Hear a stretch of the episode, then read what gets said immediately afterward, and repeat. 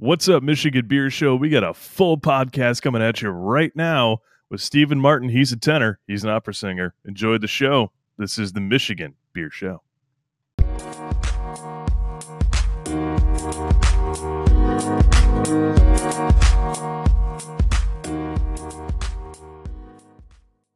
Hello, everyone, and welcome to the Michigan Beer Show. We are live at what I'm now calling the bar. We're in Clarkston, Michigan, uh, at my little homestead here with Stephen J. Martin, tenor extraordinaire, and one of my best buddies in the whole world. Steve, thanks for joining the show, man. It's good to be here, man. Hey, put that mic up really nice and close to your better? mic. That's nice. Excellent. Good. We want your nice resonant voice to uh, to to just sound luscious. Ah, yeah, that's me. It is. That's how I describe you most of the time. Good. All right, man. So so let's catch everybody up here. Um, you and I were in school together for many years, Yes, sir. did many performances together, and uh, most people don't actually know what an opera singer does or how all that works. So let, let's go all the way back uh, to to the reason why we're drinking this beer. We're drinking a Rochester Red from We are. Rochester Mills, aka from your neck of the My woods, we call that- hometown. We call that the Mills. We do. So Yeah. let's break it down. What what got you into music in the first place? So I grew up. Um, I think my first exposure to music was from my parents and my grandparents. My dad was the choir director at the church I grew up in. My grandma was the pianist and organist. So I learned piano from her and then started singing in the choir with my dad. But I um, never had any voice lessons to speak of, which is kind of abnormal. And I grew up playing football. So Yeah, and for people, we're, we're on Instagram Instagram Live right now, and for for people that can't really tell, you're a large man. Not like So I'm grotesquely, but just proportionally. You're 6'2", about 250, 260. That sounds about right. Yeah, Yeah. six three, but you know, Yeah. on a good day, I'm six three. Almost went and played college ball. Is that accurate? I did, yeah. So I was getting recruited to play football, and I still needed to pick a major. Didn't really feel like majoring in piano, though that probably would have been a better choice because I was better at it. So I thought, well, maybe I'll try singing. Never had a voice lesson in my life, but uh, learned a few pieces and uh, went and auditioned. So And that was pretty scary. So, so just sort of out of the passion of doing it. I mean, like you had the opportunity to do what most people dream of doing, which is play high level college athletics. was it just like that was just something that you felt you, you just had to do? Play football? To, Or sing. music? Yeah. Well, I was pretty torn. I had a lot of conversations with my dad about it. It was it was really tough because every place I went, they were interested in me for football and they were interested in me for singing, and uh, they all said I could have had to, I had to pick one. So Which is true. yeah, yeah, yeah. You just wouldn't have enough time to do both. And um, when I thought about it, football would have been really nice short term, but the chances of getting into the NFL are pretty slim. Um, when I auditioned, people were very positive about my auditions, and it made it seem like I had more of a um, chance at a long term goal with singing. So I went at the best school that I auditioned for, which was Michigan State, and uh, got to study with Rick Fracker. And three months later, I was doing a leading role uh, in an Italian opera, which I had never studied or learned Italian before, so that was pretty scary. But um, yeah, I guess the rest is history. So it was it was good. It was the right choice. So explain that because I think your your uh, baptism into into Italian opera would be very similar to to anyone else who had almost no background otherwise in foreign language and foreign language music. Explain that that sensation and maybe did you not know enough to to not be scared or yeah, I think I was I, I I didn't know enough. I probably should have been a lot more scared. Yeah. Um they they kind of threw me in. They trusted me. They took a chance on me, which was really great. It was Gianni Schicchi, Puccini opera, which you were in as well. Uh, we uh, we were both in that together. But I um, yeah, I I worked really hard and my teacher kept me very safe and it was a one act opera so it was really good timing to put a young voice in a position to kind of prove themselves cheers but um yeah it worked out really really well i I had to work my butt off to kind of get into a place where everyone else had. I had to catch up a little as a freshman, but uh, it worked out. It was really good. It was a So- good experience. So one thing I've always wondered, I don't know if you've ever talked about this. What was your an 18 year old Steve's impression of an 18 year old Brandon? Brandon. Okay, so Brandon was the cool guy. Uh, really? Yeah, All yeah, right. yeah, yeah. I'll Uh, take that. Brandon and Tony were the cool dudes. Uh, and Tony wasn't even in the College of Music, and he was still like the cool dude in the College of music. Well, Music. Tony somehow. still is kind of that wherever he goes. Really. That's true. That's true. Um, yeah, so I was very lucky that I became friends with Brandon very quickly. Luckily, we bonded over sports, probably more than music. Um, I'd say so. I Yeah, mean, yeah, yeah. So that solidified our friendship very quickly. Um, but no, yeah, you were you were you were the pretty chill, cool dude. Yeah, it was it was good that we ended up fast friends. Yeah, I mean, it's always nice, especially in a program like that. And I think people don't necessarily understand how intense a music program, especially, is. Oh. And I mean, for for those who did some college or you know did a full bachelor's, you know, um, master's degree, whatever, they talk about credit hours. And so normally for let's say you, Yeah. you did just a general business degree, Mhm. you're taking 12 to 16 credit hours a semester, which is normally translating to three to five classes Right. we as music students would take 16 credit hours which was seven classes Mm-hmm.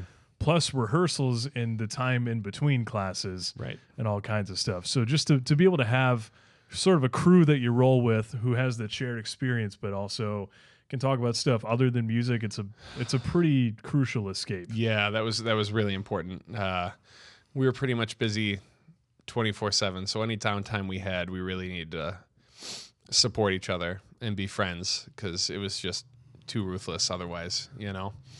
Um, yeah, it's it's a pretty and it didn't really ever lighten up. I thought it might after college, but it's still pretty killer as far as schedules are concerned. Yeah. But uh, yeah, I, I mean it's worthwhile, but yeah, you need your friends pretty badly. Yeah, so let's fast forward to now. Okay. Because you've got a bunch of stuff coming up now. You've you've I think kind of gone through the gauntlet of fresh out of undergrad, fresh out of grad school, a little too young for Mm-hmm. people to really want to take a chance on you just yet. And now you're entering that sweet spot where you're a very appealing young artist. Can you explain sort of what that trajectory is and that weird part of your early career? Yeah, yeah. So for me, uh, especially with my particular voice type, which it seems that it's a bit bigger, um, that means it takes there's a little bit more of a gestation period uh, for a larger voice type, which means there's a bit more of a gray area after grad school. So I think the the frame of reference most people have would be someone like Pavarotti,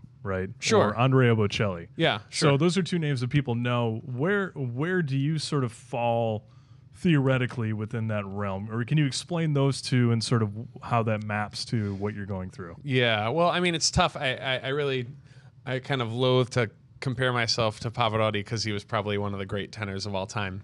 Um, but uh, his even even the repertoire he sang in his youth, uh, some of it is a little on the lighter end for me, which isn't good or bad. It's just um, the larger the voice, a little bit more time it takes to develop. So I've been developing longer while I watch some of my friends go off and have more instant success.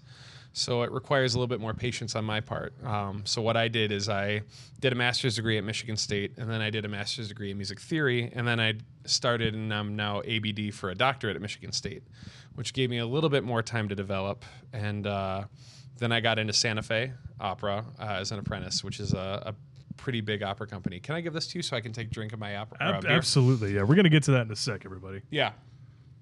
I promise. It is Cheers. a beer show. It is. Um, yeah, so I ended up at Santa Fe for two summers and then um, uh, Sarasota Opera for uh, full season. And then now I'm headed to Glimmerglass Opera for the summer. And then I'll be a resident artist at Minnesota Opera. Big announcement because no one knows that yet, but I'm going to Minnesota Opera as a resident artist. Yay. So things are tracking really well. Um, I, you know, I, I think luckily for me, my voice type is one that can sing some leading tenor roles, and uh, that's very exciting. So I need to make sure I can do that and uh, kind of produce. But uh, yeah, things are tracking really well, and people are getting interested. So, just one final sort of question about opera, just to contextualize it for people. Sure. You, so I work in IT. I Mm-hmm. will probably be a fully fledged, some sort of professional. I, I probably already do qualify as that. How long does it take for you to become a fully fledged version of your professional self? Well, I mean, I guess technically speaking, I'm professional now because I'm getting hired to sing and I'm getting paid to sing. Um, the goal is to end up singing and being hired as a principal artist, leading tenor, and I'm hopefully that will be in the next couple of years. It's kind of looking like it'll be that way.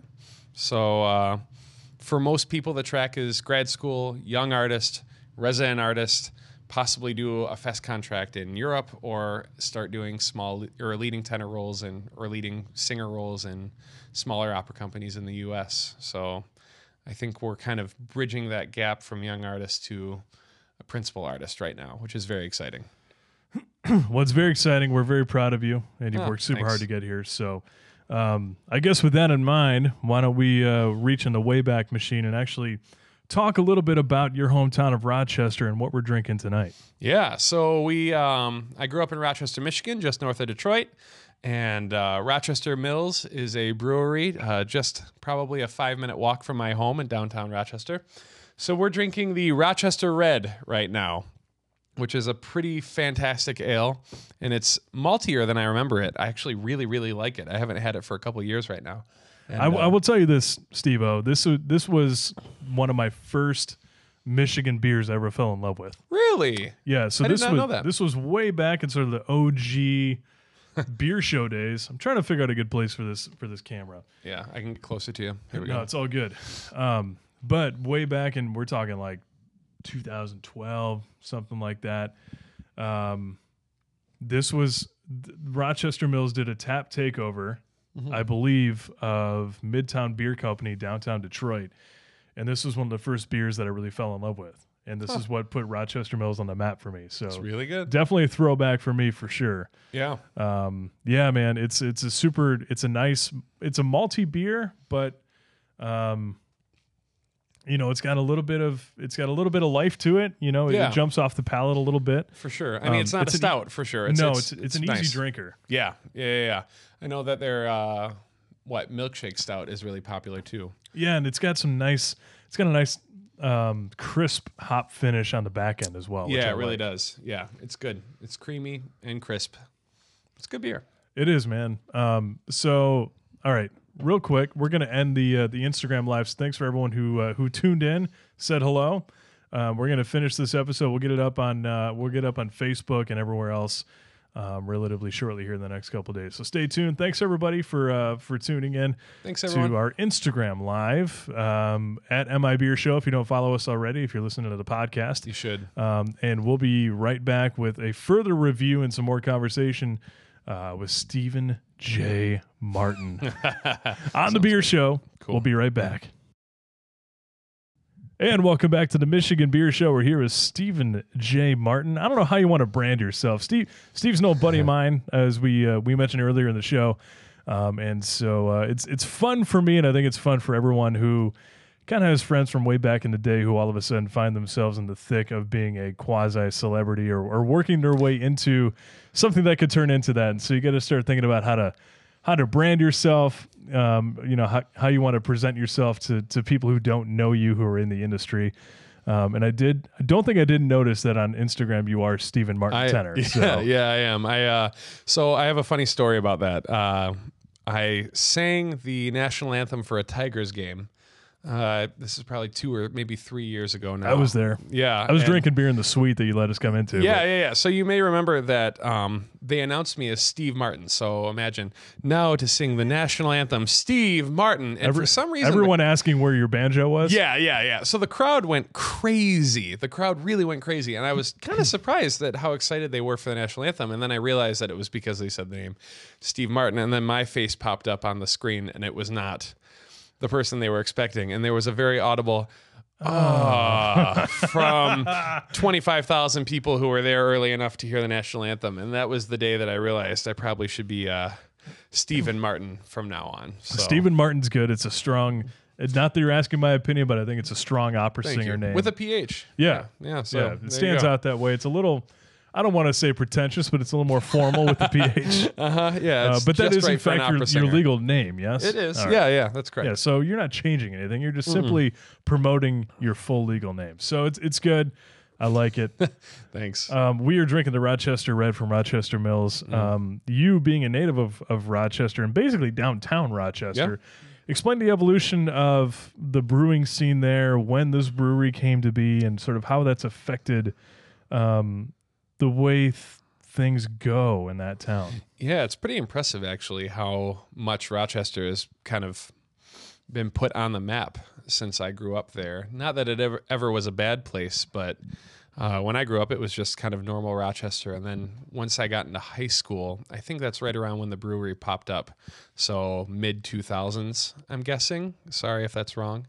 Um, but that was when they started to do their kind of festival of lights and Christmas and all that kind of stuff. And um, really, really great places all started popping up in downtown. And all of a sudden, Rochester was like top 10 places to visit of downtowns in the country. And uh, it's really, really cool to come back and visit because it's it's pretty wonderful place now. Yeah, it's happy. So it's an interesting point when all that started popping up because I think as many of us sort of have our own childhood experiences, you you sort of you uh, immemorialize where you grow up, sort of in the in the context of when I was ten years old, maybe right. And so when you're a teenager and this stuff all starts popping up, and then you go back as an adult, does it feel a little bit foreign to you? Or does it sort of just feel like this is how it always should have been? Yeah, it does feel a little foreign. Like, luckily, there are a few places like La Puma's uh, where I can get a coney dog, and the pharmacy is still on the corner where I used to get candy. but um, yeah, a lot of stuff has changed. Um, you know, objectively, when I look at it, it all changed for the better, but it's definitely not the place that I grew up in anymore. Um, so it's kind of hard to reconcile. I have to accept it as kind of a new place that I visit now instead of my home you know that I knew from when I was 10 years old. But it's all for the good, so that's a nice thing. It hasn't gone downhill, that's for sure. And and your parents still live down there. I mean, have, have they are they fairly pleased with how things are going? Are there, is it a little too rowdy for them these days? yeah, they only live a couple blocks from downtown. Um, I think they still love it. Uh, it. It's it's pretty great. I think they're very happy to see all of the the new business and all the new interest in their city. I think it, they're very proud of it. So it's a good deal. Yeah. That's great. Well, hey man, um, I really appreciate coming on the show. Mm-hmm. Um, it's it's nice to to have a friend sort of help uh, help bring it back a little bit. And I hope people got a little bit of value and uh, scratched a, a curious itch about what it is that, that you're up to and, and what that life is like. So Thanks for having me. um, it's it's great to have you on the show. It's nice to finally have a beer with you after so many months and almost a year of not being able to do so. it's So true. It's true. Of not even being in the same state. Exactly. So it's nice to be able to do that. You can follow Steve at uh, Stephen Martin Tenor on Instagram. Uh, I think it's pr- pretty much where you'd like to sound people these Sure. days. That'd be great. I have a website of the same thing, StephenMartinTenor.com. S T E P H E N. Yep. Uh, you can find them there, and you can find us all over the place at MI Beer Show, pretty much almost everywhere. Um, and uh, we'll keep you in the loop on all the new things going on with the podcast. We're on Anchor doing all kinds of sort of one-off things, one two-minute podcasts from whichever brewery or or thing we may be happening to do. Uh, we were on Instagram Live just a little bit earlier, so just keep your eyes peeled for what we're up to. Thank you all for listening, and uh, you know, subscribe to the podcast, tell your friends, and uh, share with the beer lovers in your life. So, thanks for listening. We'll talk to you soon. This is the Michigan Beer Show.